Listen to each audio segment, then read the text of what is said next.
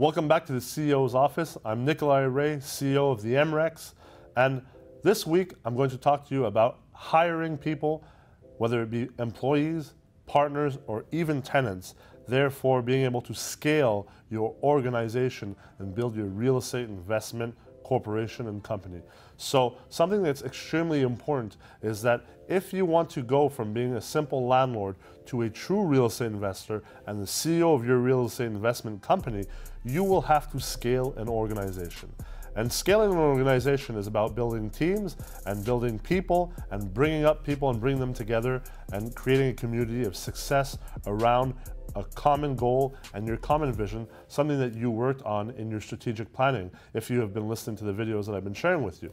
So something that is so important is hiring slow and firing fast. Now, most of you probably already make the mistake or have made the mistake of hiring fast and firing slow. And that's, that's natural, it's part of human nature.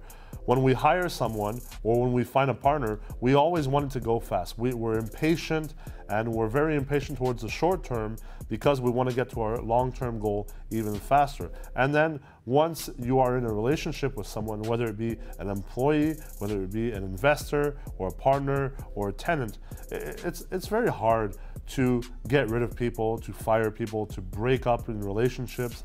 Unless you're a sociopath, it's very hard to do because the emotional aspect, the human aspect of real estate is omnipresent and we can't discount it. Therefore, if you really want to get around this and start to truly scale an organization that will help you achieve your goals as quickly as possible, you have to hire slow and fire fast. I'll give you an example.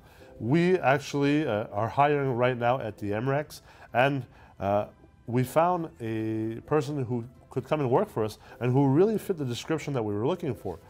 So we made her an offer, she accepted the offer, and was supposed to start in a week. Two days after accepting our offer, she was already trying to renegotiate the terms.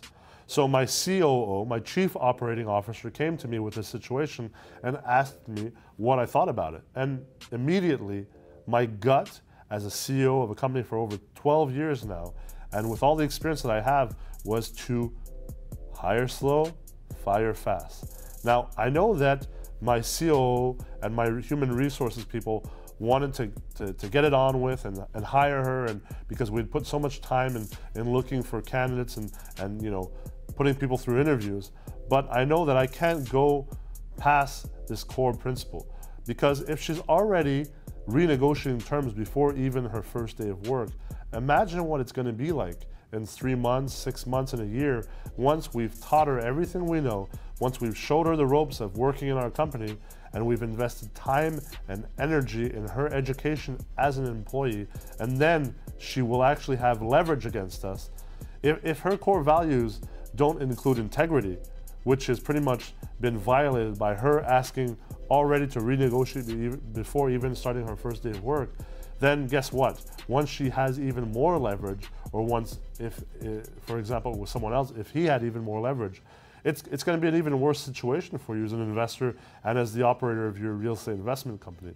Therefore, I'd rather not hire the person and yes, maybe take another week or two or even a month or even three months to find the best person for the job who will be in line with our core values and who will be a perfect employee for us.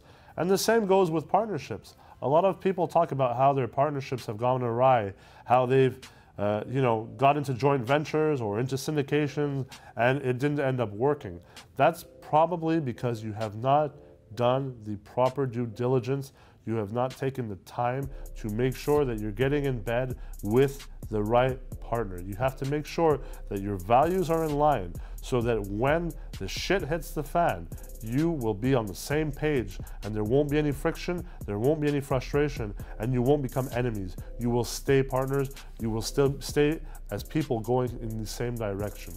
And finally, it's the same thing for tenants because if you don't do your due diligence properly and you just hire fast and fire slow, what will happen is that you'll bring any type of tenant into your buildings.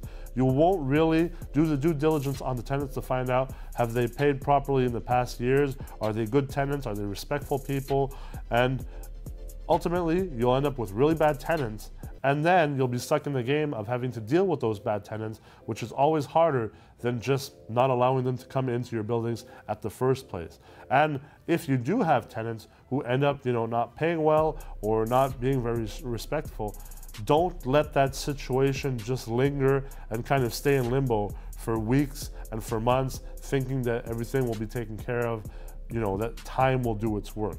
You must jump on that situation as quickly as possible to make sure that the rest of your building and the rest of your tenants are not ne negatively affected by that one bad apple. So hiring slow and firing fast not only um, applies to the employees that you will engage in your business, but also applies to the partners in your business, to your investors, and to your tenants. And if you respect this key principle, believe me, success will only be a couple corners away from you.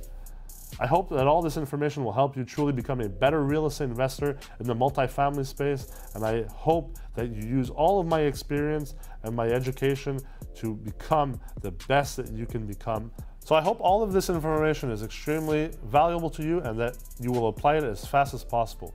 I invite you to come back next week as I will talk more about dictating, delegating, and disappearing. That way you can go even further in your role as the CEO of your own real estate investment company.